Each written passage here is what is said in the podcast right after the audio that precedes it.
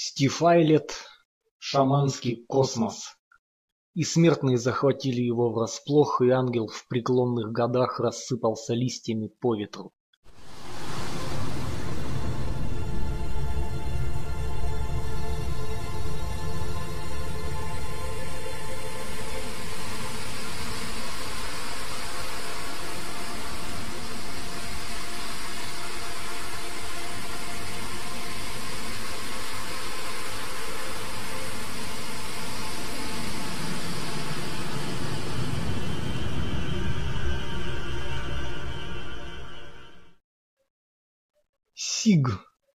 Для тех, кто знает, что обитатели ада и рая не более чем политзаключенные, что закон также не поддается прогнозам, как и погода на будущий год, зато бывшие смертные, наоборот, полностью предсказуемый Южный Лондон всегда был площадкой для игр.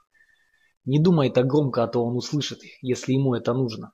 Младший, мальчик, запрокинул голову, подставляя лицо под дождь с ароматом истлевших костей. В ночных вихрях он видел воздух сочный и пряный. «А ты?» «Он вообще не узнает, что я здесь была», — сказала девчонка из Франции. «Он меня не улавливает». «Ты, наверное, сильная?» — сказал мальчик. «Сильная, если способна закрыться от Алекса. Говорят, Алекс может войти в корпус гитары, не издав при этом ни звука. Мелоди однажды видела, как его тело распалось на миллионы частиц, он побледнел до прозрачности в гейзерах инфракрасного излучения, только на месте рта осталось смазанное пятно света и порыв ветра при обратном ударе ангельского спектра смел со стола всю посуду. А когда он вернулся обратно из полосы смертных частот, он вытолкнул в дом глубину, и вся мебель разлетелась в щепки. Ему достаточно только подумать о перемещении, и он уже на другом срезе, в ином пространстве. Он смотрел в глаза преисподней, и та первая отвела взгляд. У себя в цитадели Алекс пребывал в окружении толстенных томов. Его иконописный лик терялся в цветастом китче, подобно индийскому фейерверку. Она сказала, что они уже почти пришли. Но мальчик не чувствовал в дорожных заторах структурных схем ничего необычного. Он провел рукой по парацетамоловым стенам пешеходного спуска в подземку, когда они поднялись на угловатый пустырь, где светофор висел как сережка. Теперь Мелоди сбросила верхний телесный слой и стала невидимой для всех, кроме самых продвинутых шаманов, тех, кто работает на границах видимых изображений. Сик различал ее в виде мерцающих проблесков, затененных протеиновым преобразованием данных. Про него говорили, что у него есть дар, но нет ума. Никудышное управление. Мрачное настроение грохотало по гулкой улице, вырвавшись из-под контроля. Они остановились у металлической двери, покрытой кофейными зернами ржавчины. Дверь Алекса и по-прежнему никакого энергетического знака. Они прошли дверь насквозь, и мальчик вдруг понял, что поднимается по шаткой грохочущей лестнице один. Он оглянулся. Девушка печально уселась на нижней ступеньке. Ждать. Сик осторожно вошел в сумрачную комнату. Холодная, как камень, она медленно проступила из темноты, обернувшись внятным пространством из загрубевших книг и амулетов с заклятиями. Повсюду стояли цветы, сухие и мертвые в полумраке. Алекс сидел у камина, холодного и тревожного, как и все в этом безжизненном храме, одетый в выцветшие лохмотья, как серый кокон. Сколько ему было лет? Двадцать семь? Но его волосы были белы, как снег, а лицо пустое. Он не скрывался под защитной мантией, просто не излучал никакой энергии. Может быть, это был новый, самый надежный вид маскировки. Жить в самом низу, погрузившись в детали. Его глаза были словно излучены жидкого золота, сияющие и невидящие. «Это что?» — сказала живая легенда, не поднимая глаз. Его голос был голосом старика. Кипящий праведным гневом, молоденький неофит, пополнение в рядах стопщиков-богоборцев. «Мне нравится это определение, сэр». Золото заплескалось в глазах, бессодержательное и бессмысленное. Хороший ответ. Мне только что снился сон. Начался сезон бомбардировок, и частицы материи в этом доме сплавились воедино, и тела, подхваченные ветром, летели в меня, как листья. А потом появился ты. У вас вообще что-нибудь получается у любителей нейротрэша? Делаете успехи. Учитесь проходить сквозь слои и вновь собирать себя воедино уже в виде живого оружия. Будь осторожен, если ты получил доступ, это еще не значит, что ты свободен. Или ты думаешь, это одно и то же. Кстати, можешь присесть. Сик пододвинул к себе деревянный стул и уселся молча, глядя поверх плеча Алекса на жука на стене. Ты любишь истории? Говорят, что враг обожает истории, поэтому, собственно, мы здесь. Хотя в последнее время мы его ничем интересным не обеспечили, правда. Я слышал столько историй про тебя, Алекс, и решил, стало быть, забежать приобщиться и спить моей ауры, как будто мне есть чем делиться герою. И что ты ждал тут увидеть, как меня развлекает сотня другая ангелов? Герой в лучезарном сиянии славы, сцена в духе Сикстинской капеллы, да? Сам не знаю, чего я ждал. Врешь. Или близко к тому. Ложь тоже приоткрывает правду, потому что они очень тесно взаимосвязаны. Разве тебя этому не научили? Я сам был таким же еще шесть лет назад. Думал, что правда как камень в снежке. И это действительно было что-то. Расскажи мне. Это секрет, о котором все знают, но он все равно остается секретом. Наш враг прячется на виду, но это, я думаю, ты уже знаешь. Но ты нашел его ядро. Я добыл координаты нечестным путем и отправился прямо туда, воткнул кинжал в небо. Думаешь, мне приятно об этом рассказывать? Думаешь, это как-то тебе поможет? Мы всего лишь наброски, белые пятна, призраки одноразового использования, незначительные единицы великого множества. Мы ничто. Нежданные зоны сбоя сложились в геомантические фигуры и обрели выражение, скрутив мгновение через комнату. Он внезапно открыл свою боль. Сик увидел, как Алекс распался в пространстве. Электронная точка на электрической белизне. «Да, важно знать схему запуска», — сказал Алекс. «Я серьезно. В каждое слово вплетаю я тернии». Зона хаоса. Тьма включается не за грош. Девчонка была хирургом и певчей птицей, непревзойденным и неумолимым мастером колющего и режущего оружия. Со всеми обидами наготове мы встретились в клубе любителей нейробуйства. Я вошел бестелесным, нетекстурированным никто, и сквозь меня просвечивали стены. Воплощенные шрамы на зарубцевавшихся ранах, невозмутимые беспринципные отморозки в третьем поколении. Мы накачивались наркотой, пока мир вокруг нас травился собственными токсинами. Печальные тени в ее волосах, медленный танец сигаретного дыма, прикосновение прохладной бутылки, что мгновенно теплело, когда исходящие диаграммы наблюдали за нашими перемещениями. Улицы, драгоценные огни, колыхавшиеся под плоскостью реальности. Ее шершавый язык, словно окись железа, когда мы поднимались куда-то в кабине лифта, в ее волосах прячется телефон. После этого я утратил всякое ощущение времени ненадолго. Чья-то квартира, я смотрел на какой-то непонятный ящик из хрупких частей, весь оплетенный поддельными проводами. Октябрьский переключатель, так он назывался. У меня было что-то похожее, аппарат активации. Что? У меня в голове проносились какие-то странные образы натяжения, разрядки и распадающихся наплывов. Тело царит на земле, вспомнил я, насущная ложь. Лампочка раскачивалась под потолком, словно повешенный призрак. Я провел тонким лезвием через смазанный центр входного штампика у себя на запястье. Рана раскрылась, растянувшись в полоску клейкой крови.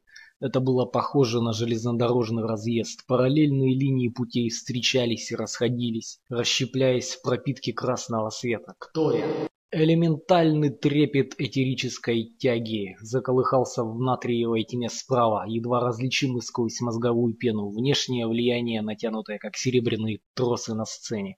Я был в очень плохом состоянии, глубинная маскировка, я снова в ней потерялся. Я был Алексом, ультраярким героем или что-то типа того.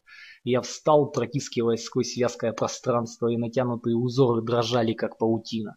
Девочка, дитя лофта, готовила снаряжение в задней комнате. Ее кожаный кокон для переноса был центром большой паутины в высокочастотном поле. Эффект Кирлиан. Трансформационные настройки увязли в темноте. Она застряла, ее засекли, ей придется умереть. Но я еще не закончил. Этерические нити по-прежнему пронизывали меня, тем лучше. Я взрезал бритвой застывший кокон. Ленточки студийского активизатора потянулись от ее бледного лица. Она даже не шелохнулась, сидела, уронив голову на руки. Кресло уже отъезжало в угол, когда на передней панели открылись электропроемы, и в комнату хлынул поток элементов. Налитые кровью интервалы подземного перемещения и магические полеты.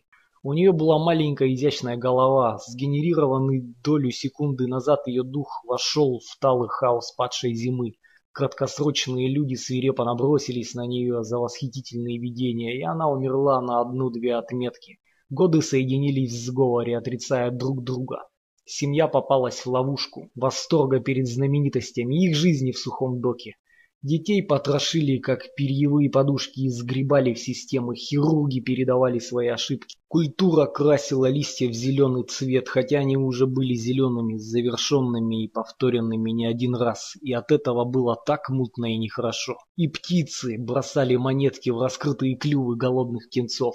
Она научилась плакать с закрытыми глазами, слезы текли под кожей и омывали череп. Ранние сны рушились, как империи. По крайней мере, можно было не опасаться, что ее ярость умрет среди лжи.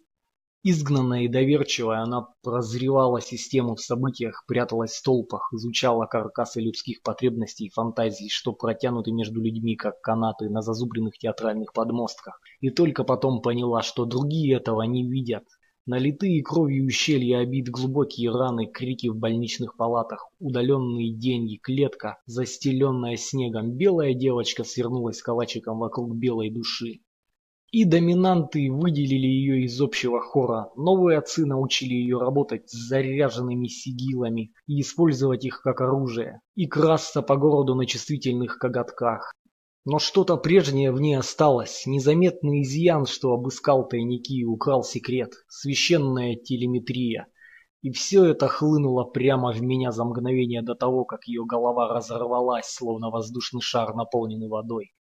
Левая половина тела горела огнем. Я сотрясался в рыданиях, нескольких слоев кожи как не бывало.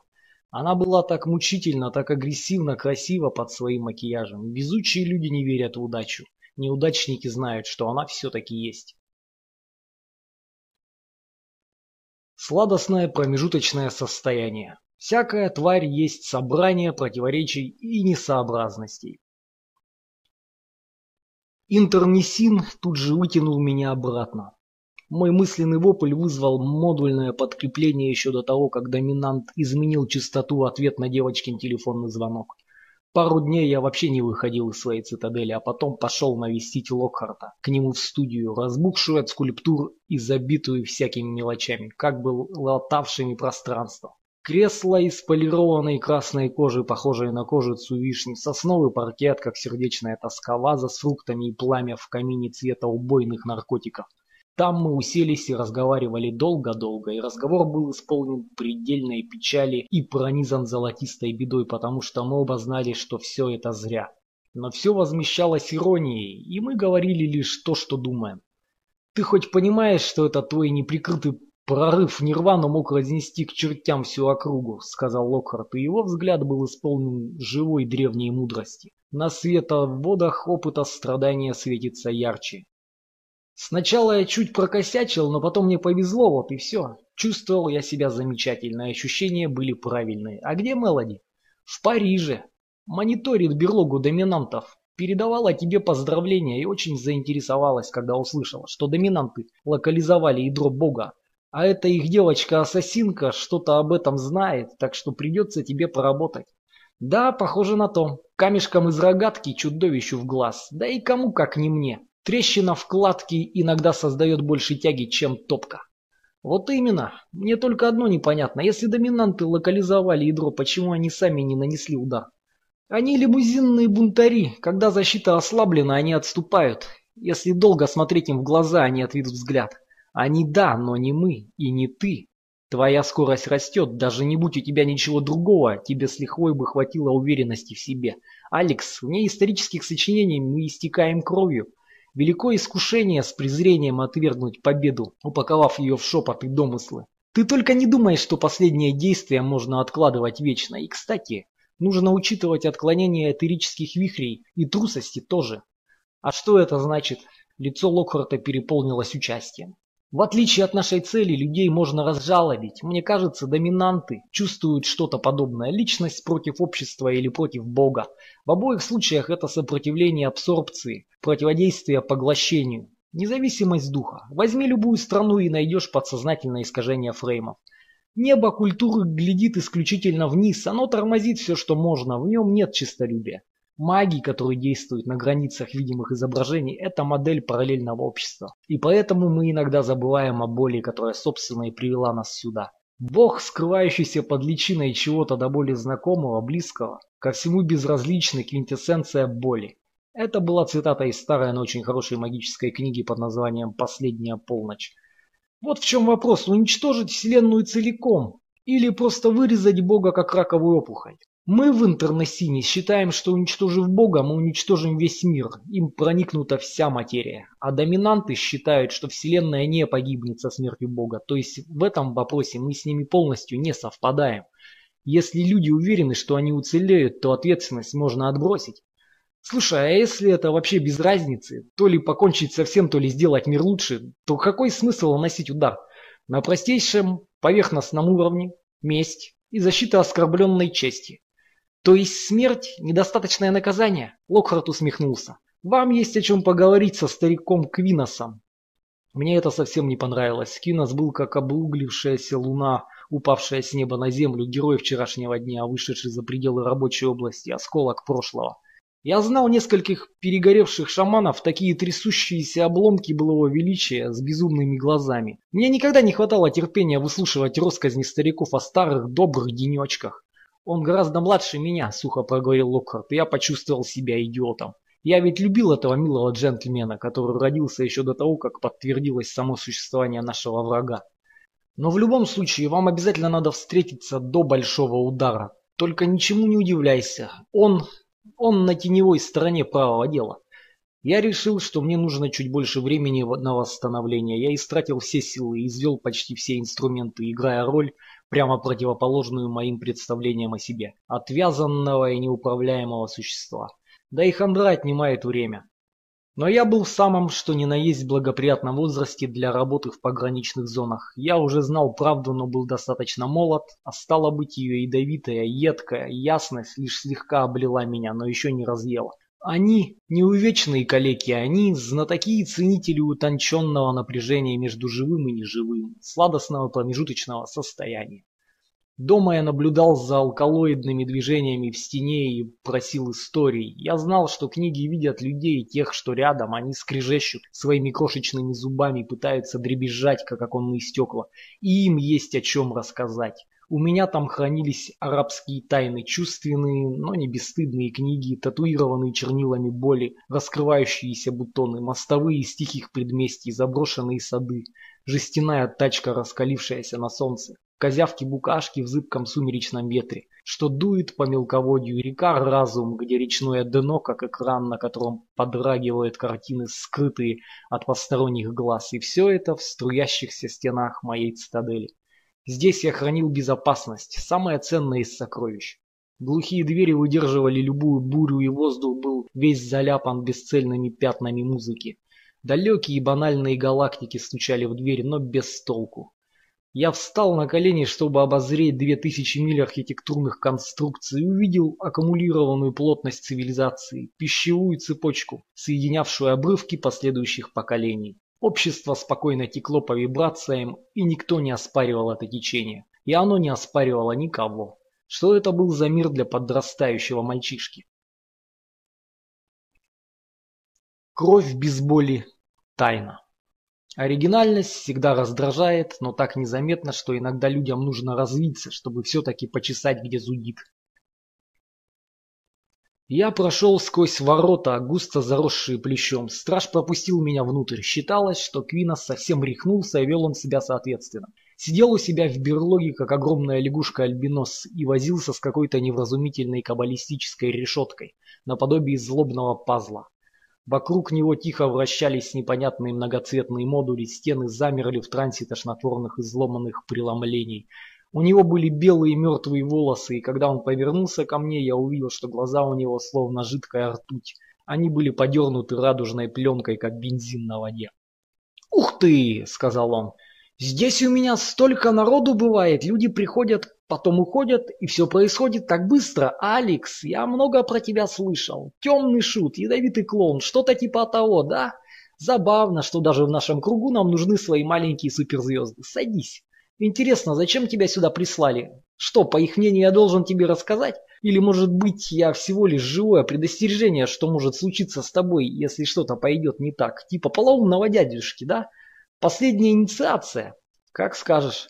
Восприимчивый ум, я польщен. Он, казалось, задумался, его как будто невидящие глаза оставались пустыми. Может быть, тебе будет полезно узнать, как все было раньше? Победители пишут труды по истории, побежденные вносят исправления в перевод. Таким образом, все смешивается. Происходит всеобщая гомогенизация, продолжение пришествия. Каждый последующий мессия пожирает предыдущего. Орден интернесинов основал Тагар Росс, который здесь, в мире асфальта, известен прежде всего своим изречением «Скажи, что есть и чего нет, виселица, гармония, ты сам». Он знал, что подлинной власти незачем осуществляться посредством насильственного примера. С другой стороны, поддельной власти необходима людская вера, каковая зависит от прилежания жертвы. Без этой веры такая власть просто сидит на диване в своей коморке и мнит себя крупным авторитетом. «Все это я знаю», — сказал я ему. «Многие пограничные маги страдают от такого сладкого ума, от чего и несут полный бред. Прошлое и будущее в их речах скручивается единой спиралью. А ты знаешь, что даже подлинной власти иногда есть что скрывать. Стоит только копнуть поглубже, и такое откроется. Злоупотребление в личных целях – это еще не самое страшное. Но именно к этому все и приходит всегда. Похоже, что каждый раз, когда Бог вступает в сражение с нами, эта битва идет не за то, что его по-настоящему прогневало. Его? Да, ты прав, такие капризы скорее свойственны женщинам, но мы живем в этой полинявшей материи, включая тепличный ад, который некоторые называют цивилизацией. Демократия, за неимением лучшего термина, назовем это так, ежедневно глушит песню грохотом забот – Наши мнения подавляют надежду, что тихонько скребется в пыли, и глаза у всех налиты верой и страхом. Даже в своей перманентной истерике люди гордятся собой. Когда ты всегда ходишь с важным надутым видом, очень трудно все бросить и пуститься бежать, сломя голову. Геноцид, миллионы неистовых воплей, прочерчивающих небо самолетным следом, проще всего не замечать.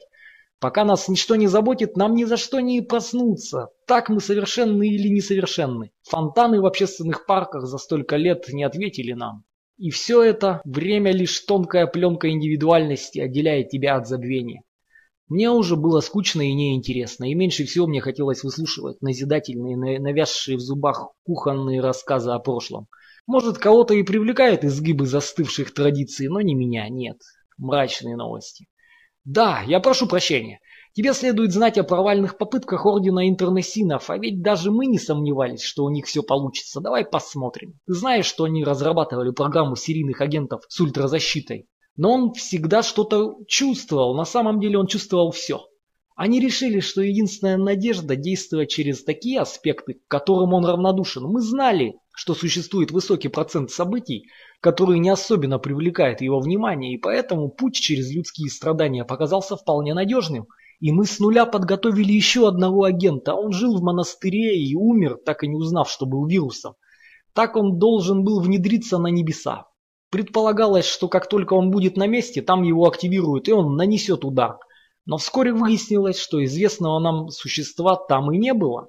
Эти так называемые небеса представляли собой что-то типа ячейки для складирования людей. Одна полоса пропускания из бесчисленных частотных полос для духовного этерического материала.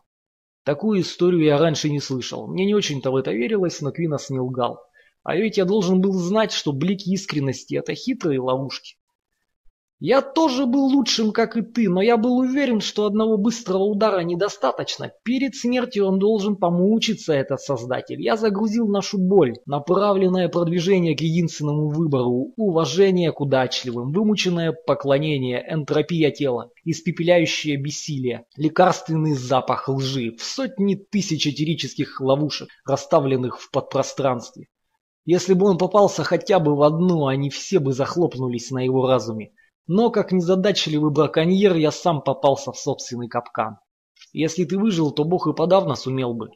Но он бы больше страдал, поскольку он есть исходный источник. Его страдание превратилось бы в петлю обратной связи. Мне хотелось, чтобы он мучился. Но он задержал меня изнутри, я это понял, но поздно. Все это пустая бравада, переоценка собственных сил. Да, мне нужно было просто ударить. Понимаешь, наш враг, мы в нем. Мы его составляющие, он скрывается, ступая по собственным следам. Он везде и во всем. К счастью, это означает, что доступ к нему есть везде. На самом деле мы уже там. Проблема в том, как добраться до жизненно важного органа. Я уже знаю, где это, но сижу здесь с тобой и трачу драгоценное время. Мне сейчас нужно одно, кое с кем попрощаться, сказать им, что скоро все будет кончено и сделать свою работу. Твое небо испорчено звездами здравомыслия, Алекс. Ты слишком рассудочен, тебе нужна ярость. Что обращает песок в стекло? Бог умеет отвлечь внимание, он собьет с толку любого, и тебя с твоим стилем, и доминантов с их подходом. Он знает, что ты приближаешься. Мы приняли меры предосторожности, мы скрылись здесь. Цитадель создана из отклоняющейся материи. Антиматерия реверсируется сквозь свои собственные измерения и превращается в почти нейтральное серое поле, связанное по касательной с обществом через ложные входы целых лет. В обычных условиях тело занимает пространство, равное его размеру, но здесь все иначе. Цитадель не скрыта от посторонних глаз, на самом деле она выделяется наподобие шрама на коже, который не загорает. Но если он знает, почему он нас не остановит? Квинос холодно улыбнулся. Геометрические фигуры кружились внутри белеющих стен, и он еще обвинял меня в отсутствии страсти. Человек выжженный до льда. Без сознания нет жестокости, только объекты без боли. Бог дал нам разум не просто так. Я точно знаю, что когда его клетки обретают самосознание, они испытывают укол боли, которая заражает их жаждой мести. Мы наноубийцы, мы мелкие вирусы. Нужно всего лишь, чтобы кто-то из нас оказался в нужное время в нужном месте. Мы все несем в себе суицидальный импульс, тягу Бога к саморазрушению. Вот почему мы всегда действуем в тайне. Божья трусость, как привычка к выпивке. Ему не хочется знать, что он делает, не хочется брать на себя ответственность за свои деяния. Поэтому он никогда не является сам, а посылает своих представителей, правильно? Какой-то своей частью он осознает, что происходит. Он знает, что мы готовим, потому что мы и есть та самая его часть.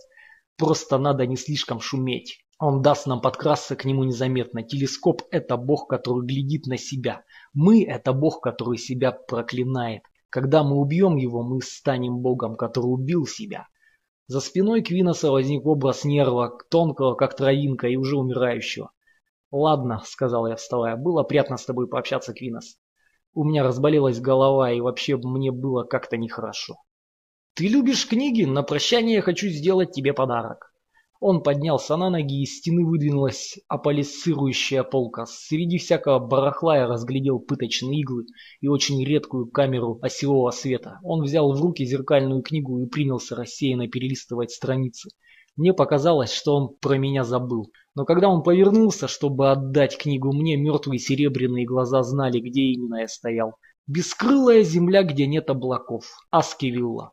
Говорят, эта книга знает самый главный секрет, сокрытый в солнце на черепице уже миллион лет. Страницы извлекает из памяти тайну и закрываются сами. Истина являет себя. Небеса, как один необъятный рентгеновский луч. Спасибо, Квинос, до свидания. Я прошел сквозь защитную стену и оглянулся. Квинос мерцал, его тело тускнело и блекло, сжимаясь в крошечную картинку. У меня над ухом проскрежетал его голос. Может быть, ты меня не слышал? Думаешь, звезды знают, кто ты такой? Мы ничто, нулевой нагар в вакууме. Я понял, он создавал отвлекающие искажения. Воздух дрожал этерическим напряжением. «Что это?» – тупо проговорил я. Квинос был красным электрическим контуром, возникающим из зеркальной книги. Я уронил книгу, когда он полностью сформировал свой облик и с застывшим смехом исчез в мимолетном проеме внешней защитной стены. Он завис у искрящегося пролома, и городские огни у него за спиной были как рассыпанный бисер. Искажающие эффекты текли сквозь него, он моргнул и исчез. Стена закрылась. По всему выходило, что это будет таки человеческая трагедия с отложенным финалом.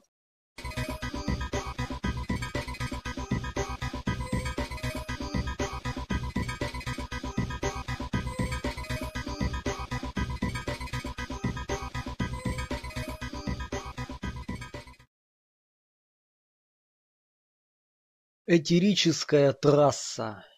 И угроза конца принималась за обещание. Квинос проецировался в Париж, то есть не исключалась возможность, что у него были какие-то дела с доминантами. Я должен был догадаться, когда он назвал мир полинявшей материей Бога. Философия доминантов. Локхард говорил, что мне надо восстановиться и держать порох сухим, чтобы это не значило. Но у меня был хороший шанс спутать Квиносу все планы. Я встретился с Мелоди на незасвеченной явке в доме на Рю Фроментин. Встретиться с Мелоди было приятно, но сам город произвел на меня гнетущее впечатление. От этих левосторонних пейзажей и ломких, как леденцы соборов, напрягались нервы болезненно. На всем лежал налет стиля, но таким толстым слоем, что реальная плоть воспринималась с двухминутной задержкой. Мелоди в своей узкой юбке из мозговой кожи пыталась меня отвлечь. «Это что?» – спросила она, взяв в руки зеркальную книгу. «Это Квинос подарил. Единственный текст – слова, выгравированные на обложке. Зеркала – это корни, что вместе с нами уходят под землю. То, что питает их, где-то не здесь. Мы зеркало, что отражает жестокость Бога. Зачем Квин сдал мне эту книгу? Может быть для того, чтобы я еще глубже укоренился в мире? Если так, то он просчитался. Я спросил Мелоди, где найти штаб-квартиру доминантов, и она указала в направлении 9.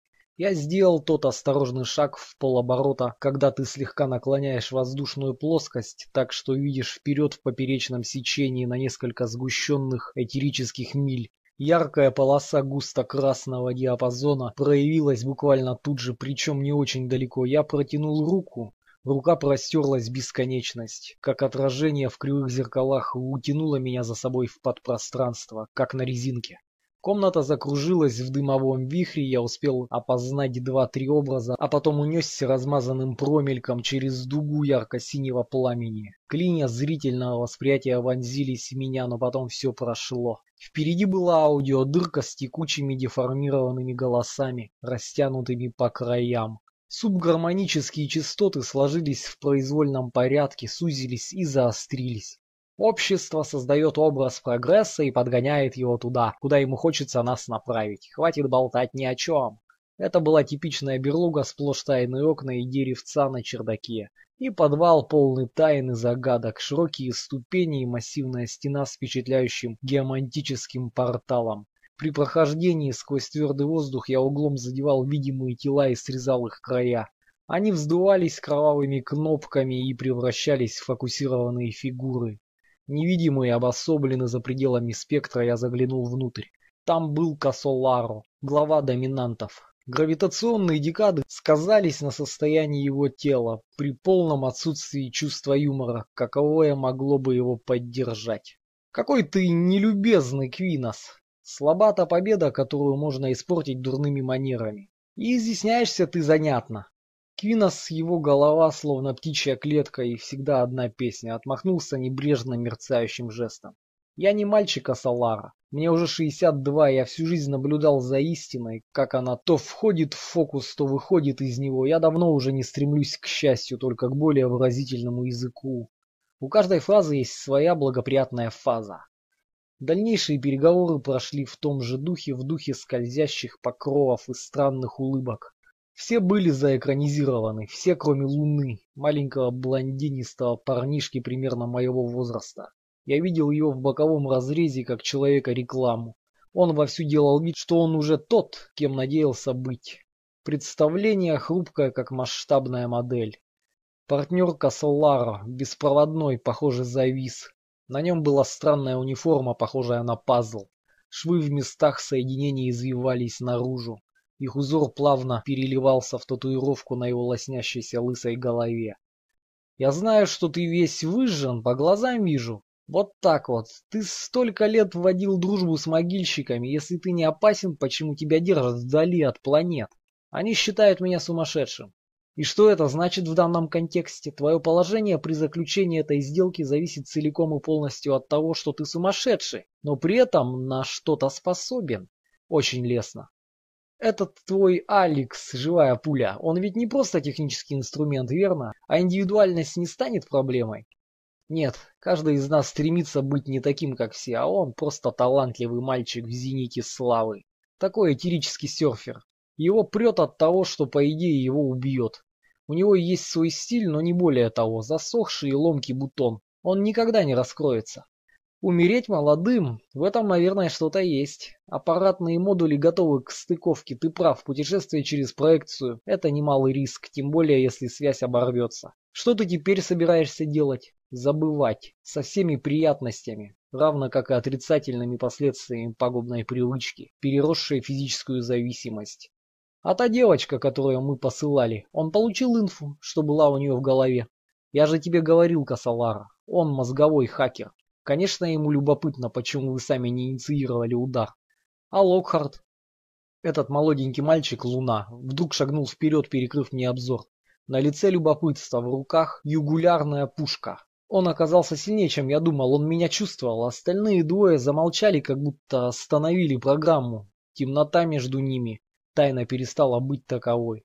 Выступив из своих очертаний, Луна приступил к переходу и отступил сквозь этерическое поле, держа его в поле зрения но на достаточном расстоянии он был черной точкой, пришпиленной к воздуху. Но он все равно протрассировал меня, даже когда я вошел в свое тело на незасвеченной явке. Липкая стабилизация формы. «Надо срочно отсюда съезжать», — сказала я Мелоди. «Нас засекли».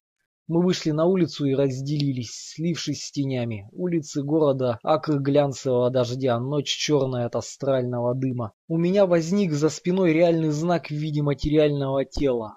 Луна выступил в протяженность тишины. Шамана, который работает на границах видимых изображений, узнать очень просто. Его тень чем дальше от тела, тем гуще. Он уже улыбался, опережая себя. На повороте в очередной проулок я свернулся в минимальный элемент и резко поддался в бок сквозь стену ближайшего здания. Вечер, кажется, предстоял хлопотный, но интересный. Луна просочился следом. Мы были тональной развоплощенной плотью, несущейся сквозь стены по обеим сторонам проулка, разветвляясь до самых крыш и аннулируя пузырьки воздуха, прежде чем вновь окунуться в камень. Я мчался сквозь четкую комнату, где были ковры и резные изделия из дерева, потом мотки кровавых кружев и область взбудораженного протоплазмического порыва. Я слился с незнакомкой, нецелованной библиотекаршей, ее воспитание и образованность и многочисленные достоинства прозябали в отчаянии под глянцем язвительной желчной злобы. Порыв пушистого снега захватил меня и потащил за собой, и кресло растянулось на целую вечность. Я сам не заметил, как добрался до конца квартала и прошел сквозь припаркованную машину, которая со взрывом стекла отлетела в сторону. Луна был уже рядом, когда я пронесся смазанным пятном через стоянку. Весь ряд машин разбился в дребезги, не выдержав этерической тяги. Я остановился внутри какой-то машины, просочился наверх через крышу, переключил режимы и спрыгнул на бетонированную площадку. Луна слишком поторопился материализоваться и наложился на Вольво. Окна мгновенно окрасились изнутри валы цвет и разлетелись осколками под давлением покоробившегося металла. Рваная с острыми выступами арматура выбивалась из рамы, кишечная лава извергалась из фар. Потом все стабилизовалось. Я стоял, омываемый воем сигнализации на стоянке у гипермаркета, словно падший ангел, одетый в упрощенное подобие моей прежней одежды, насколько я ее помнил. В моде я не разбираюсь вообще. Вампиры Парижа. Мир начинался как бунт, но потом примкнул к вакууму. Говорят, что во всяком обществе существует лишь ограниченное число личностей, все остальные лишь веселятся, живут в свое удовольствие и проникаются добрыми мыслями. Но наши головы вдыхают вопросы, как воздух. Я лежал на кровати в гостиничном номере Мелоди, страдая от фантомных ожогов после схватки с Луной. Да, я сглупил. Не надо мне было высовываться, надо было залечь на дно, войти в режим спячки, прийти в себя, исцелиться, попрощаться с людьми и просто сделать свою работу, независимо от того, знает Бог обо мне или нет. Плохой из меня получается вирус. Однако во время прогона через дематериализацию и обратно я хотя бы вылечил руку. Какое странное цельное призвание, затемняющее все небо. Промежуточное расстояние в окнах. Только не растворяйся в воздухе за углом и не приходи потом отраженным сигналом, Алекс. Она так это сказала, слова как текучий мед. Я просто пройдусь, посмотрю книжки. Она скорчила рожу. Изысканный старый город. Бесценное впечатление. Птицы стремительный промельк, рыбы зыбкие самоцветы, цветы на воде, студенты моих лет и старше, серое небо, затхлые шелесты призраков из подземки наплывают табачным туманом. Это было прощание перед последним броском, попытка впитать в себя как можно больше. Если интернесины правы, после удара не будет уже ничего. За считанные секунды все исчезнет. Я взял зеркальную книгу в букинистический магазинчик на Рю де ля Бушери. Местечко по первому впечатлению совсем не подходящее. Воплощенная победа устоявшихся традиций и рефлекторного просвещения. Однако там попадались и настоящие книги, пароли, вписанные в рекламные объявления на обложках. Люди, которые их написали, ложь втекла в их дневники, и они умерли, чистыми, оставив целительные документы, белые, словно сливки. Я раскрывал зеркальные страницы перед этими древними книгами, и в них отражались слизистые дорожки авторской желчи, невидимые за печатным текстом. Наш нарушенный тайный закон. Закон нарушен и безвозвратно и непоправимо, настолько непоправимо, что само его существование теперь отвергают с обратной силой. Медицина – тончайшая разновидность магии. Подлинное название трактата о наполеоновских войнах. Словарь бесконечной независимости. Может быть, теология обитает в аду? Так начиналась еще одна книга. За названиями глав скрывались другие невидимые, настоящие. У меня было чувство, будто я возвращаюсь к собственной блевотине. Все это старый ненужный хлам, горечь разочарования. Господи, мне не терпелось двинуться дальше. Тот день был как сон, я подбирал историю, как разноцветные ароматы. Паровозные топки, жареные каштаны, лошади с шорами на глазах в темном тоннеле, симфония чего-то едва уловимого в длинных коридорах широких улиц, неспешное вязкое небо. Белое пьянство во фраках и кудрявых мехах, шорохи галерей, церемонные проповеди, трогательные чопорные бесконечные пейзажи вальсируют под оливковыми деревьями, празднество на открытом воздухе, уходящее вдаль. Скамейка на городском берегу, зыбкий послеполуденный пляж. Фигуры на пирсе прогуливаются, у перил дети, сгустки изменчивого движения. Улицы накатывают, как волны, в глазах ощущение невинности. Отель был как практически терминал. Именно то, что мне нужно. Мелоди, глядя своими угольными глазами далеко-далеко, рассказала мне про какого-то мальчика, который употреблял что-то вроде отворотного зелья. А когда в его теле произошло замещение, и оно стало сплошным наркотиком, и почти ничего человеческого в нем не осталось, наркотик залкал человеческой природы и каждую ночь гнал того парня на улицу в поисках кайфа. Так рождаются вампиры. Когда наркотик входит в человеческую оболочку и проявляет себя вовне, пытаясь восстановить биологическое равновесие. Но так получилось, что этот мальчик выпил кровь девочки, которая была точно такой же, как он, почти сплошь наркотик, и в нем уже не осталось ничего человеческого. Девочка лежала в луже мочи и крови, глядя в ночь, на которую он медленно высыхал, словно пара от дыхания на зеркале. Впервые она встретила себе подобного, и он растворился в ничто за считанные секунды. Мелоди набрала слезы в шприц, интимное действо среди шаманов, чтобы почувствовать сопротивление друг друга. Ультракрасные молнии пробежали по венам, искры взвихренного света рассыпались по мебели. Пространство неслось, как опаленный эфир человеческого проклятия, набирая скорость, а потом выброс неоновой пыли замедлился и остановился совсем. Печаль втиснула нас на седьмое небо, где ржавели мелодичные желания. Кровавое время проходило в космическом разноцветии и тайных провалах в необозримую глубину, и твари, живущие на радиочастотах, смотрели здесь как зернистые электроны, мимолетные прикосновения, как невесомые поцелуи, мраморные дыры в облаках, и нас отпускает уже на другой стороне спектра, в других цветах размытых и шумных, водопад слез. Девочка-ненависть, впалая боль, восхождение сквозь мир жажды, каждый компромисс, кровь на рабочих зеркалах, Миллионы жалких зеркал, и все разлетается в дребезги, вздохи в рубцах и шрамах, сморщенная дырочка на простынях. Умирая в объятиях, она была такая красивая. В мягком свете, струившемся из окна сплетения тел в снежном стиле, словно помехи на изображении, шипение гравия под колесами автомобилей, бурлящие парки, дни из батиста, бьющиеся на ветру, медленные смещения, груди сплющенные, а юное растянутое пространство, разъемы во времени, и все сметается куда-то на час назад. Алекс, да. Подожди, пока я не засну, сделай все, когда я буду спать. Да.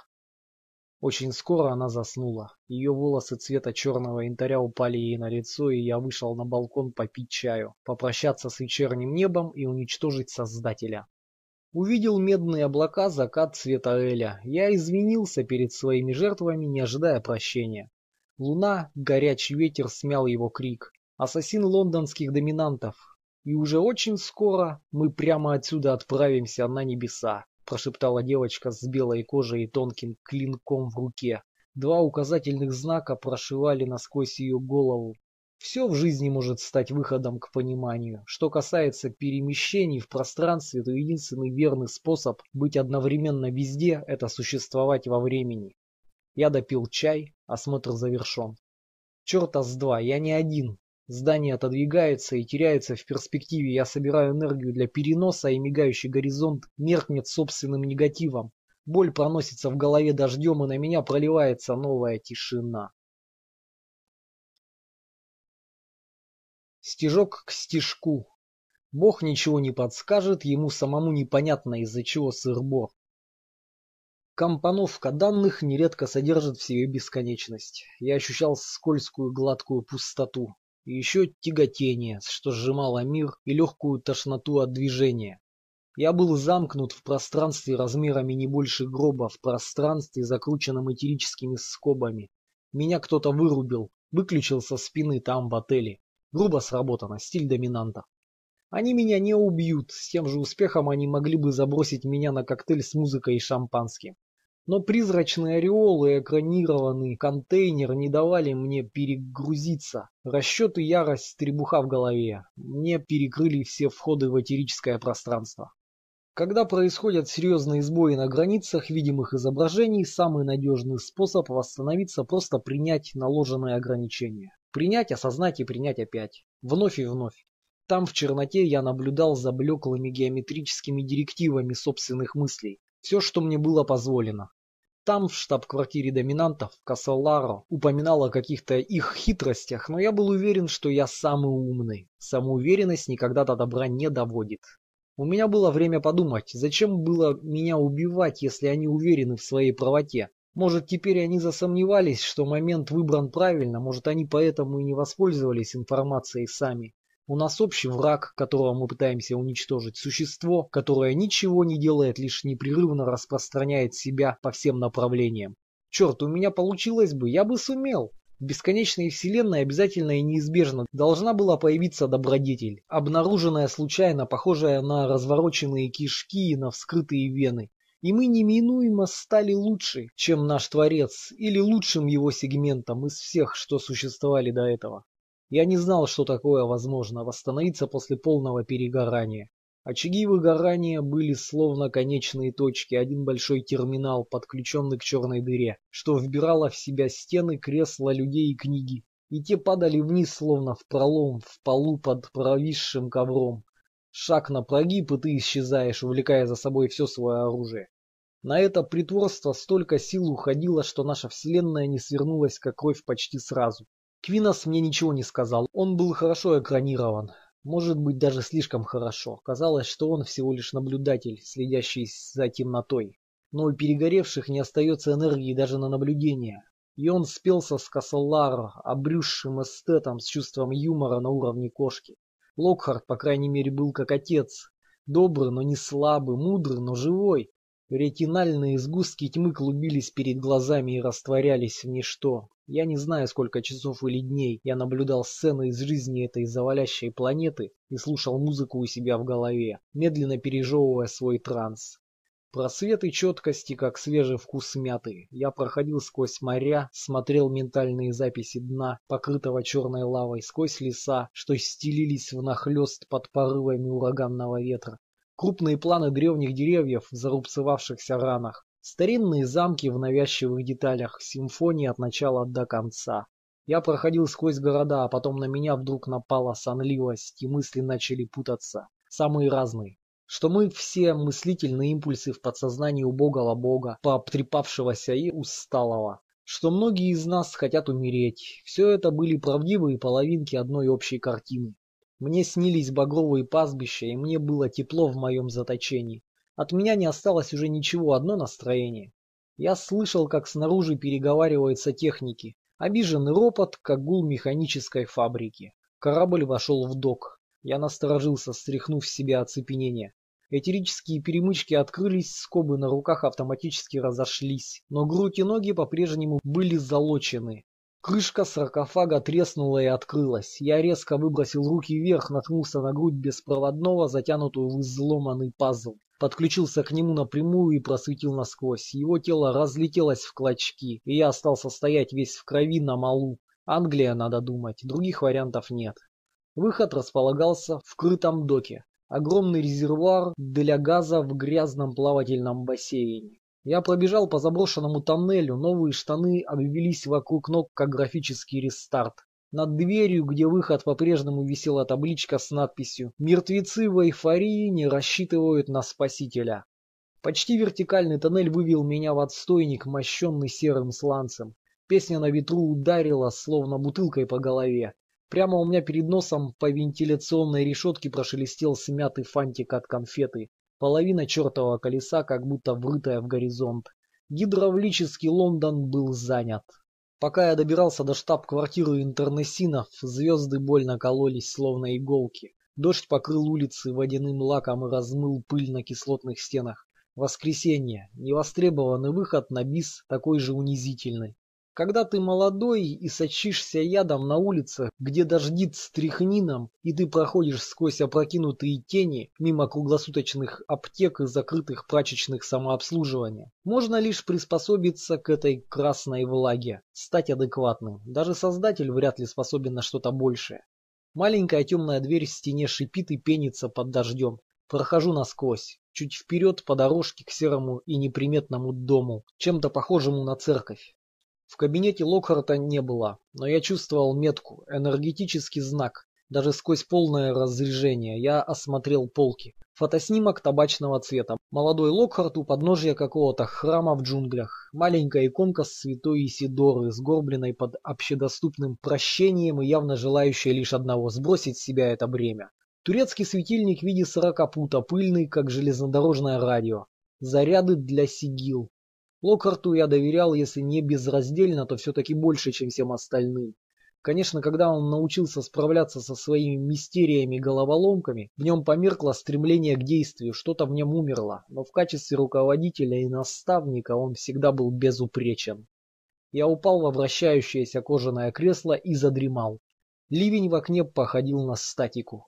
Я открыл глаза, когда Локхарт вошел в комнату и замер на пороге. Но лишь на миг. Мое притупленное состояние явно не произвело на него впечатления, хотя он как-то странно занервничал.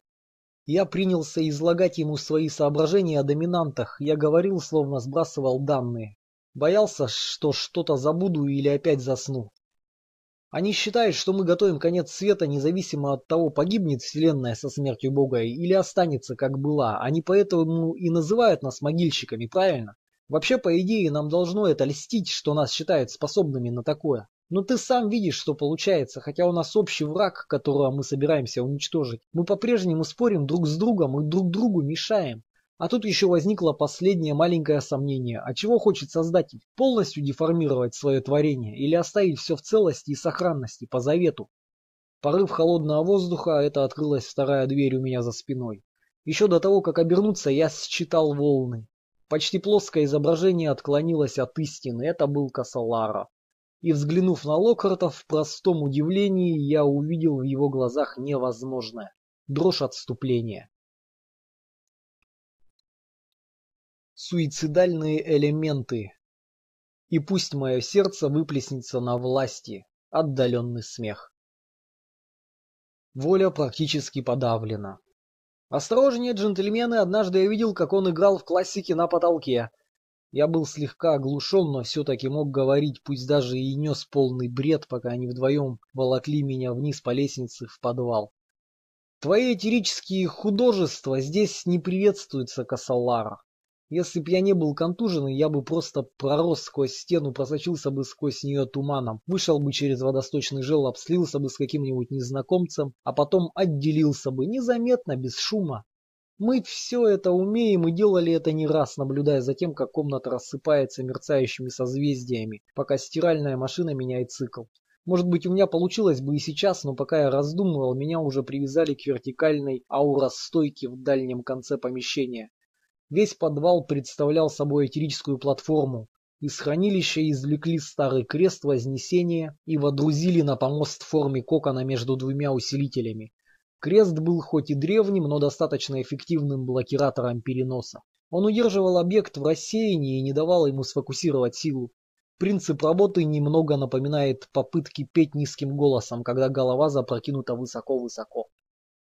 Электростатический разряд перекрыл этерические переходные шлюзы и выбросил меня назад в основной лонжерон. Было субботнее утро. Огромная комната, сплошная пыль, ржавчина и вода на полу. В тени генератора три фигуры. Локхард, Касалара и Древо, молодой техник и убийца из доминантов. Я только-только собрался сказать что-нибудь умное, как вдруг, поднырнув под тяжелой каменной притолокой, на свет вышел Квинос.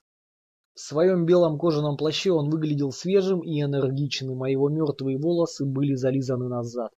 Похоже, они рассудили, что лучше уж поступиться принципами, чем пожертвовать своим теперешним положением. Я очень порадовался, что у меня ничего нет, ничего и никого, так что терять мне нечего. И мне не придется ни о чем жалеть. Я усмехнулся, но это было горькое веселье. Ну что, похоже, все в сборе. Так что получается? Вы все трусы, даже ты, Локхард. А я тобой восхищался, как сын отцом, любил тебя как отца. И что в итоге? Локхард смотрел в пол. Теперь все забыли, каким он был сильным когда-то, этот величественный старик. Он казался таким безобидным, пусть самодовольным и гордым, но все-таки безобидным, как библиотечный лев, но он умел изливать ледяное пламя одной силой мысли и останавливать время для более пристального изучения мгновений в призрачном эфире в свете катодных лучей. Это он показал мне, как создавать этерический кокон, и эмалевый свет омывал его эктоплазменной инкапсуляцией. Это он дал мне надежду, а теперь он стоял, устремив взгляд вниз с ужасно смущенным видом. «Знаешь, о чем он думает, твой наставник?» — спросил Квинос. «Ну да, все правильно. Альбинос меня считывал. Он думает о великой эпохе, о пропыленной справедливости в пространстве крови, насыщенной кислородом. Он стареет, но заводит часы, как будто его это не задевает, ночь растет у него во рту. Локхард поднял голову и мрачно пробормотал. «Если тебе больно, прости». «Мне нельзя сделать больно». «Путы ограничители — это не игрушки», — продолжил Квинос, и молодой древо у него за спиной улыбнулся. «Твои фантазии на тему святого Себастьяна обретают реальность, а у Касалара встает. «Давайте уже начинать. Чем быстрее начнем, тем быстрее закончим», — нахмурился Касалара, явно не самый большой любитель театральных эффектов и остроумных бесед. «Я очень неосторожно родился в Англии», — сказал я. «И я как-то не собираюсь исправлять эту ошибку и умирать здесь же, да еще с вашей помощью. Мне было не очень понятно, почему они просто не залепили меня с сигилами, почему не оставили меня умирать в герметичном гробу. Ведь было бы проще запереть меня там и, образно выражаясь, спустить в канализацию.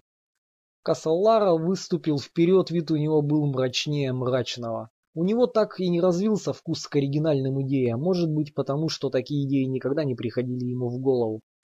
«Ты, не раздумывая, убил троих моих людей. Ну да, я безусловный победитель по массовым убийствам. Причем исключительно из любви к искусству. И мне не нужен кокон для переноса, как этой твоей девочки-ассасинки, Касалара. Летучие капсулы это, блядь, для дилетантов, которые не могут заставить себя поверить, что точки входа они везде. Я давал им понять, что могу переноситься без подготовки и без всякого дополнительного снаряжения. Это было дурацкое хвастовство, согласен. То есть я был не в том положении, чтобы храбриться. Первое, чему я научился – честность – это голос, приемлемый при любых условиях. Квинос хохотнул. Универсальный убийца цитирует избранные места из шаманского кодекса прямо с креста. Очень забавно. То, что они прикрутили к кресту, это было всего лишь тело, выбеленное спектральным ожогом и расплывчатыми шрамами. Мой дух высвободился из этого тела и спроецировался вовне, в гипермерное пространство, триангулированной информацией от сотен и сотен шаманов. Когда сталкиваешься с врагом, занимающим такую обширную область, начало его дефиниции отличается от конца. Наши лидеры просто подвесили нас, как белье на просушку. «Этот все замечает», — хихикнул Квинос, подбирая мои мысли быстрее, чем нищий мелочь. Думаешь, случайность, что как раз в тот период, когда подавляющее большинство людей злится на Бога и возмущается его деяниями, почти никогда в Бога не верит, он пытается затаиться, он отрицает собственное существование. Если отделить его деяния от него самого, если он не всеведущий и вездесущий, если он не везде и не все, значит наше желание его убить – это именно наше желание, а не его. То есть все объясняется просто. Вам страшно, вы боитесь, что сильный враг разъярится, а вы что, хотите ему понравиться, чтобы он вас возлюбил? Квинос саркастически процитировал. «Ненависть лишь умножает ненависть. Разозли ангела смерти, и ты дашь ему лишнюю пару крыльев». Я улавливал легкие видения, зеленое словно яблоко небо, черно-розовая шахматная доска. Да, я мог бы остаться здесь, мумифицированный потенциал. Во мне была эта лень, что похожа на транс. То есть наш план будет благополучно похерен, и все вдруг начнут жить долго и счастливо? Как я понимаю, вы все просто в ужасе от нашего одноступенчатого миротворческого процесса. А состояние пойдет в наборе со всем остальным? Косолара возмутился. Ты сосредоточие, ты глаз бури, и в конечном итоге сам определяешь свое состояние. Твоя память ты только представь, с каким благоговением все будут ее рассматривать, но при условии, что вы не ошиблись. А вообще это был полный бред. Мы тут с вами разводим споры, как, блядь, в дискуссионном клубе. Обличаем небо, грозимся, как будто наши угрозы его проймут. А ему, между тем, глубоко фиолетово. Вы что, так и не поняли, что это уже не теория? Мой разум корчился ни на что не способный возле ограничителей, и я видел себя, как я отгоняю его пинками. Вы хоть понимаете, что как только вы снимете с меня блокировку, я пойду и сделаю, что собирался, по-настоящему. А вы, ребята, не припозднились ли часом? Мы все загнаны в угол, взяты в скобки сравнений. Может быть, хватит уже чушь пороть. Вы доминанты, ослаблены, вы засохли. Но вам хочется интерны синов прихватить с собой, чтобы уж если погибать, так всем вместе. Мы опустились до глупых интриг, мы колотим друг друга по головам в гостиничных номерах. Глядя на нас, первые мистики и ренегаты со стыда бы сгорели.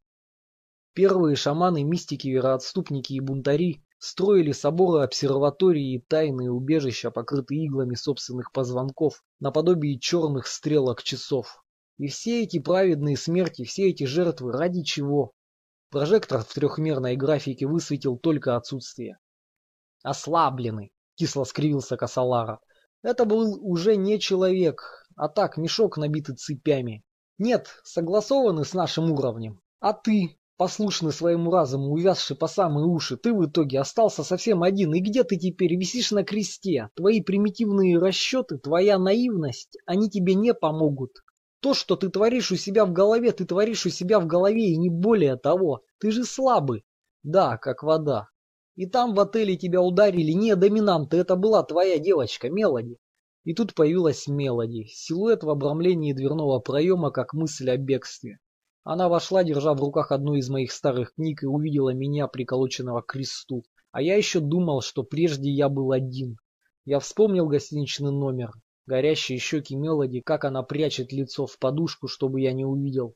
Люди считают, что предательству есть пределы, потому что они видят все в черно-белом свете. Слой за слоем, как луковица, кожа, череп, мозг, мысль, шаблоны. Квинос едва не подпрыгивал от восторга. Мучительно, правда? Страх перед ожидаемым и вероятным будущим.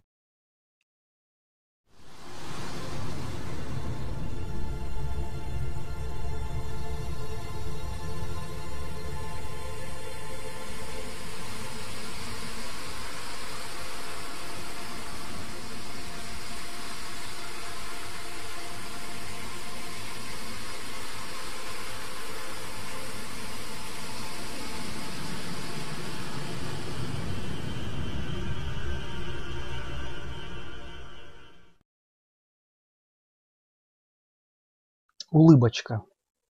Когда можно будет сказать наверняка, что секрет не раскрыт? Она застыла на месте, и только взгляд метался туда-сюда. И я подумал, и я лучше ее намного. Вы все отчитываетесь перед теми, кто выше вас, как церковники. Косолара помрачнел еще больше. Ты один, Алекс, никто не знает, что ты у нас. Значит, я могу сотворить с вами все, что угодно. Кинос презрительно хмыкнул и покачал головой. Всегда просчитывать свой следующий шаг, да? Кто из нас откажется от максимальной силы, уклонившись от прямого ответа? Громче не обязательно значит глубже. Ты по-прежнему часть совокупности, где с каждым часом вакуума все больше, а содержание все меньше. Здравый смысл – это безумие. Песня – это наука, а образ – ничто на пути правой руки. Утомительное повторение порождает восторг, а скука – признак свежести. Но, боюсь, для мозгов это не просто интерлюдия. Как могут глаза из мертвого серебра таить в себе столько юмора?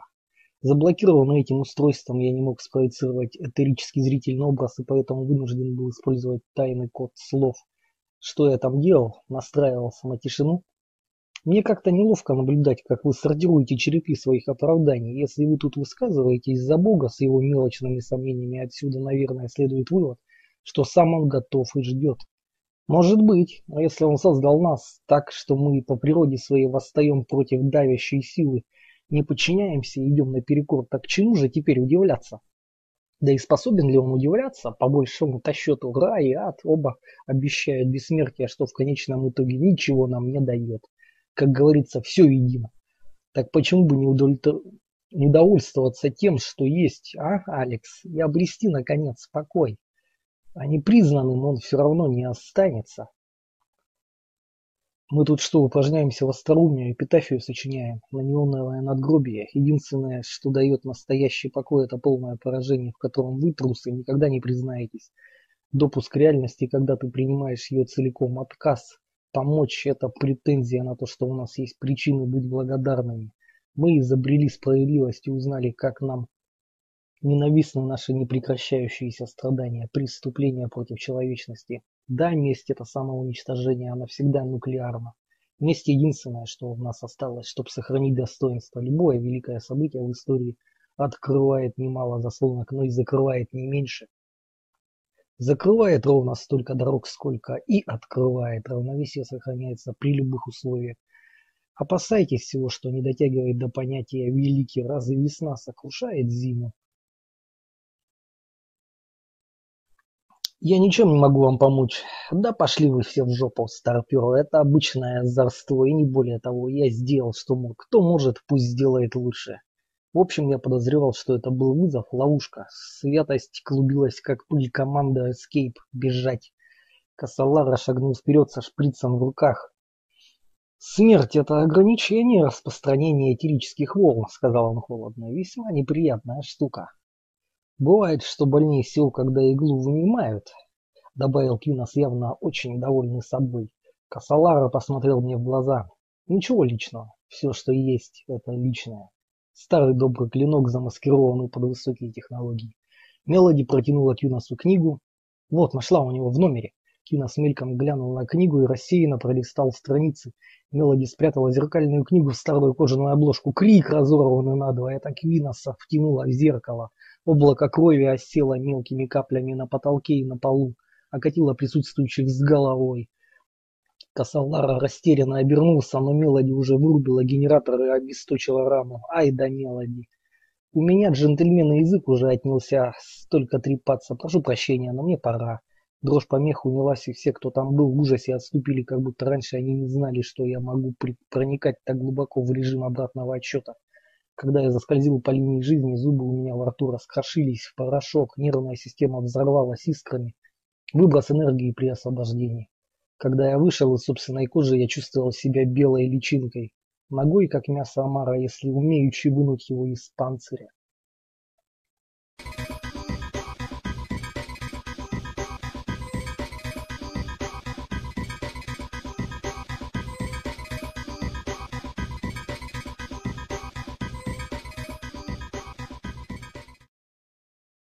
симпатично и мило, но очень тяжело. Цепи существуют и в безвоздушном пространстве. Я выбросил тело, как старый рваный башмак. Лица тех, кто при этом присутствовал, превратились в фарфор. Потом в маски из тонкой бумаги на поверхности, струящиеся пленки, по-прежнему экранированные, а потом полностью нерелевантные. Когда я прошел сквозь картонные здания и влился в атмосферные волны. Конец любой из крошечных героев запомнит то, что они тебе скажут. Конец любое событие, конец каждый подросток на загадочной улице приключений, конец каждый любовник. Если ты это не сделаешь, значит сделаю я. Людские поля были как старые тряпки, разбросанные по земле. Заходящее солнце как будто замерло в восторге, громадная кромка и колесо, огонь, снисходивший по небесам в лиловых кровоподтеках. Перекрестие пространственных зрительных линий оплело континент. Гора была словно зеленый город, идей и предметов, каменные глубины. Звенящий воздух высоко в небе, вселенная льется потоком в глаза. Я был одиночной однокрасочной клеткой, что неслась сквозь пространство, сотканное из первозданной юной материи, и порождала великие бури. Шквал ультрафиолетовой геометрии пытался сбить меня с курса, алые с золотом элементы и зыбкая четкость. Еще один прочно забытый небесный свод раскрылся перед глазами темные вибрации в мелких ожогах, света волны из миллиардов бренных клеток, вкусовые и обонятельные приливы, исполненные в высоком разрешении, разбиваются от твердыни космоса токсичной пеной.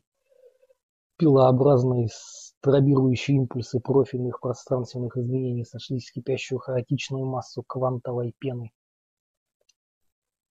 Гиперсерые глубины громыхали накапливающие плотностью того, кто ждал впереди. Он разрешал мне приблизиться, он еще не сравнял ступени, поднося к губам собственный яд.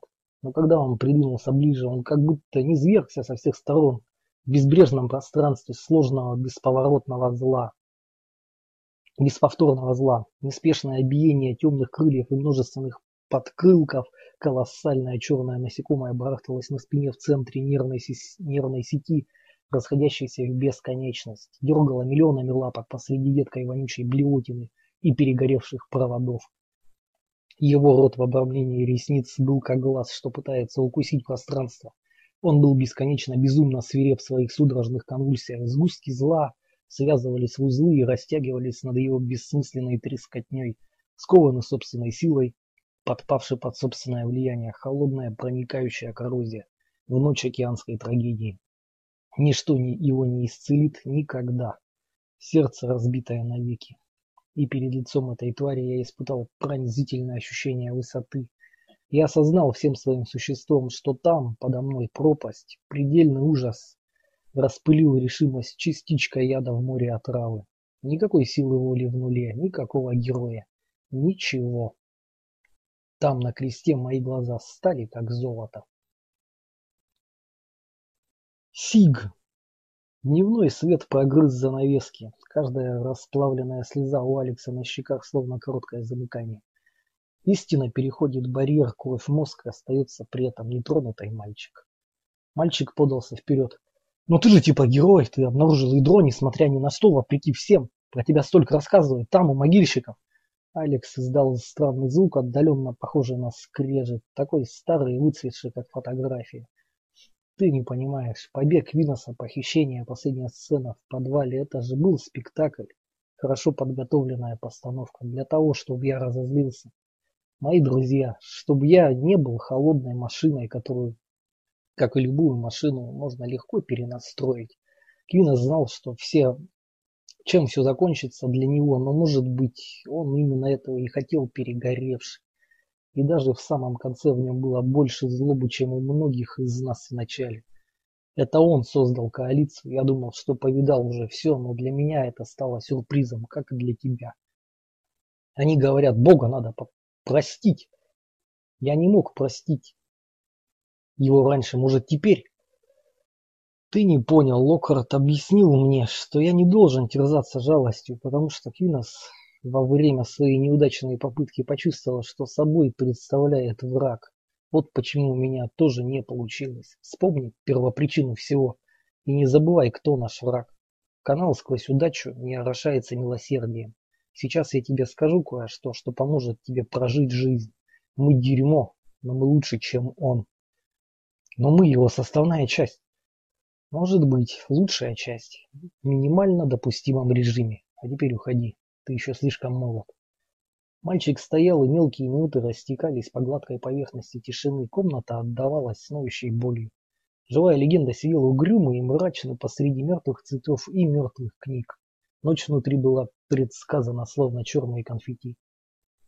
Металлические глаза Алекса как будто сдвинулись. Тут есть кто-то еще, я слышу, как она улыбается. Мелоди встала в дверях. Я не улыбаюсь. Он даже не, не обернулся. Я тоже. Небесная болезнь. Когда выходов слишком много, они топят душу, я поговорил с вашим новичком и оценил сказанное, я оценил оказанное мне доверие. Спасибо, Алекс. Я что, правда такой популярный? Я помню, каким я был раньше. звезды в карманах, молодой, дерзкий, бесстрашный, помнишь? Помнишь, как мы с тобой верили, что у нас все получится, а теперь... Теперь я даже себя не пугаю. Я просто пыль. Ты звезда. Я знаю, это ты приносишь цветы. Да.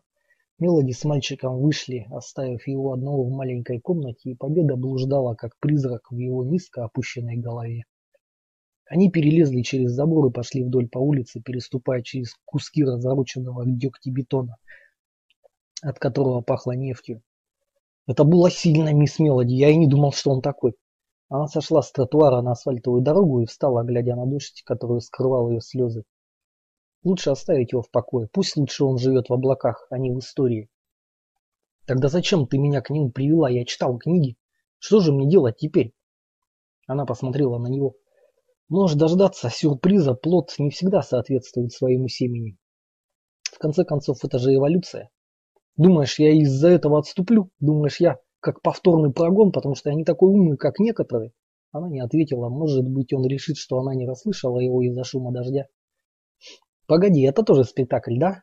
Ну, типа того, что вы сделали с ним. И он тоже в этом участвует, правильно? Я знал. Я знал, что он просто не может перегореть. Вы хотите, чтобы я разозлился, чтобы я пробился вперед хотя бы из духа противоречия? Я это сделаю, я пойду. Где там враг? Враг не дремлет? Давайте его сюда, я готов. Она смотрела, как дождь шелестит по камням и бетону, и как тучи дерутся на небе. Она смотрела на слепые, плотно зашторенные окна в доме шамана, в котором не было даже следа живой человеческой энергии. Он был прав, сказала она, ты еще слишком молод. Она вспомнила, как они с Алексом шли по вечерним улицам, то ли полные психи, то ли герои. Они совсем не боялись смерти и верили, что у них все получится. Так было, да, но что было, то прошло, а что прошло, того не вернешь.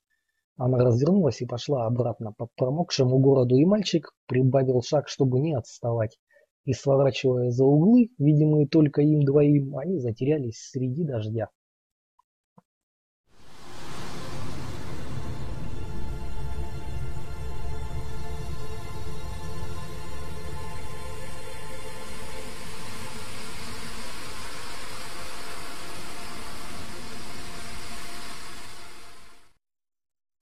Приложение. Краткие выдержки из истории этеризма по материалам сайта, посвященного интернессинам shamanspace.com. Краткая история интернессинов. Любая победа – это всего лишь начало, утверждала Изабелла Фиди, но на протяжении всей истории своего существования интернессины надеялись, что их единственная победа произойдет в самый последний момент, за секунду до гибели всей Вселенной. Согласно учению езидов, которому около 4000 лет, сатаны не существует, то есть в мире нет силы, способной противостоять Богу. В эпоху римских завоеваний рабы соединили доктрины езидов с языческой виккой, то есть ведьмовством, что породило сильные волнения и недовольство. Из 50 апокрифических Евангелий, исключенных из канонической Библии, наиболее сильное влияние на ранних интернесинов оказали гром, совершенный ум – и сущность архонтов, которые сохранились теперь лишь в этерической библиотеке в цитадели. Петр Ассасин утверждал, что земные власти существуют лишь для того, чтобы отвлекать от намеченной цели тех, кто пустит стрелу в истинно священное сердце. И сам писал в сущности, дерзость лишь подтверждает наихудшие опасения властей. В истинном бытии мироправителей говорится о том же, но на более высоком символическом уровне, размеренной одношаговой манере плоской земли. Боги превыше, чем Бог, хранимый Богом, как символическое изображение Бога, который превыше земных властей и защищен земной властью. Эта истина оказалась достаточно интересной, чтобы церковники того времени принялись истово разбирать Писание Петра, которого они окрестили Петром Гностиком, используя весь арсенал христианских софизмов, уловок и ухищрений.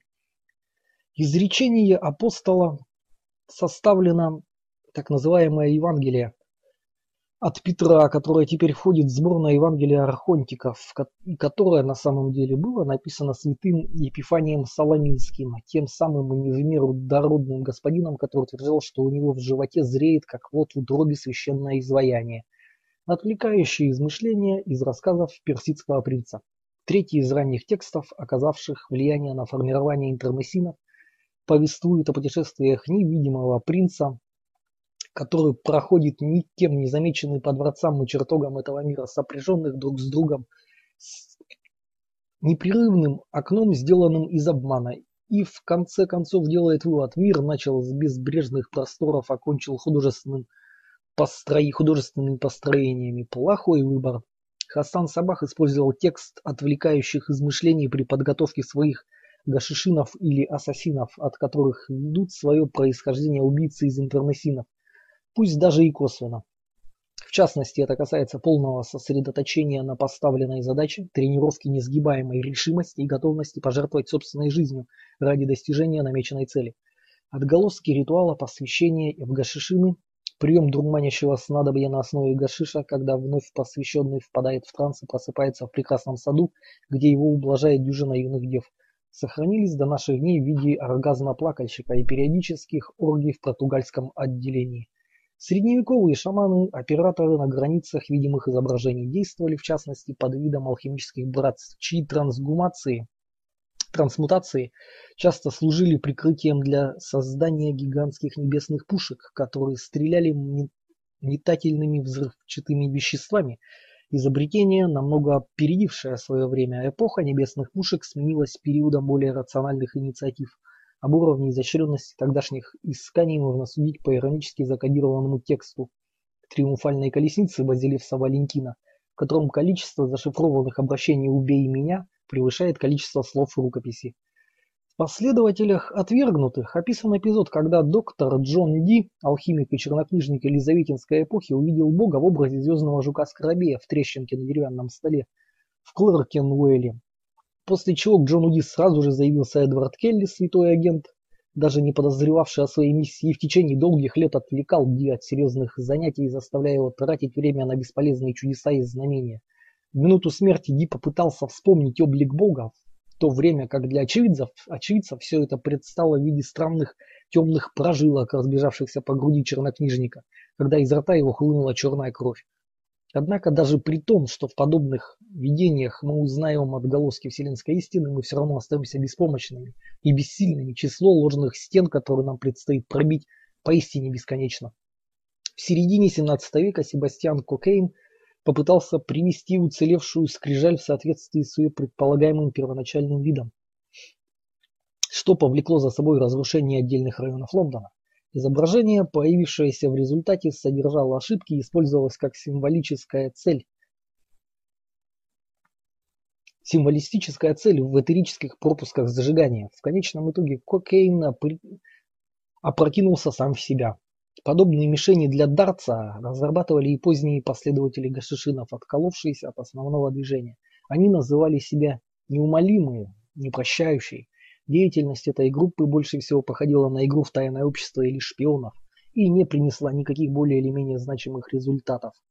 Однако именно из нее вышел Ральф Чейн Фокскрофт, который научил греческих преинтернесинов работать с геоми геомантическими порталами и проецировать поражающие снаряды в этерическое боковое пространство, в то время, когда земное бытие считалось отдельным от всего остального космоса, а Бог считался обособленным и изолированным созданием, еще не было термина интермиссийным.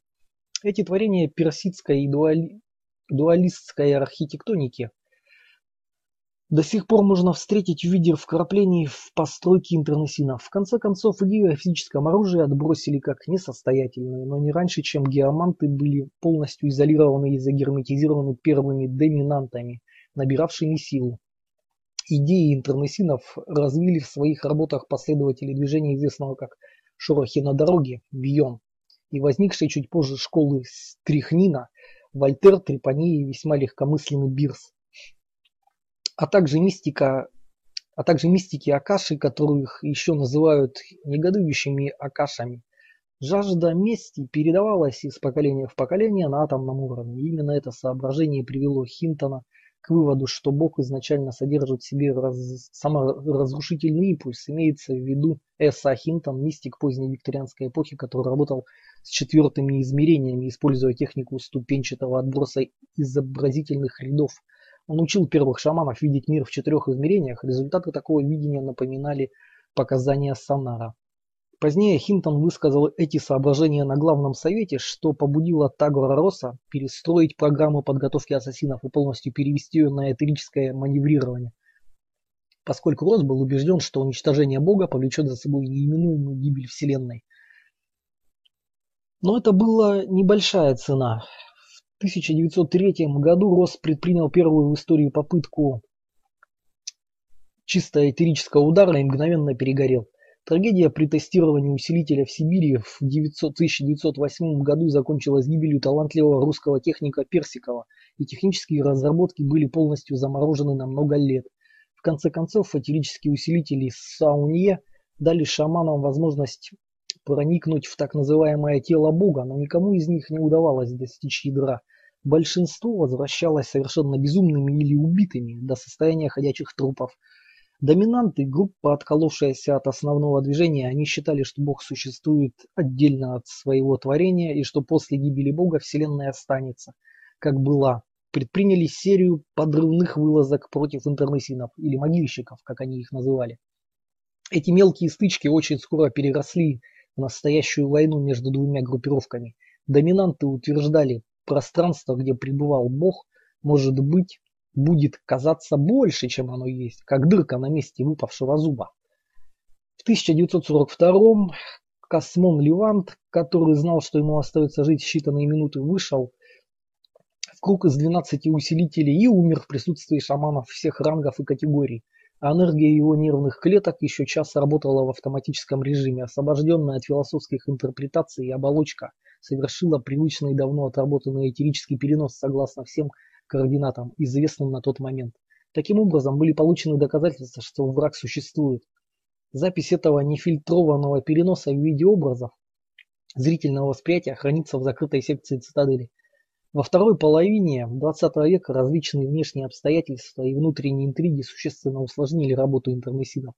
Ловушка с приманкой в Париже в 1968 появление независимого множества агент, множественного агента Альфреда М. Хаббарда и так называемые русские войны сканеров.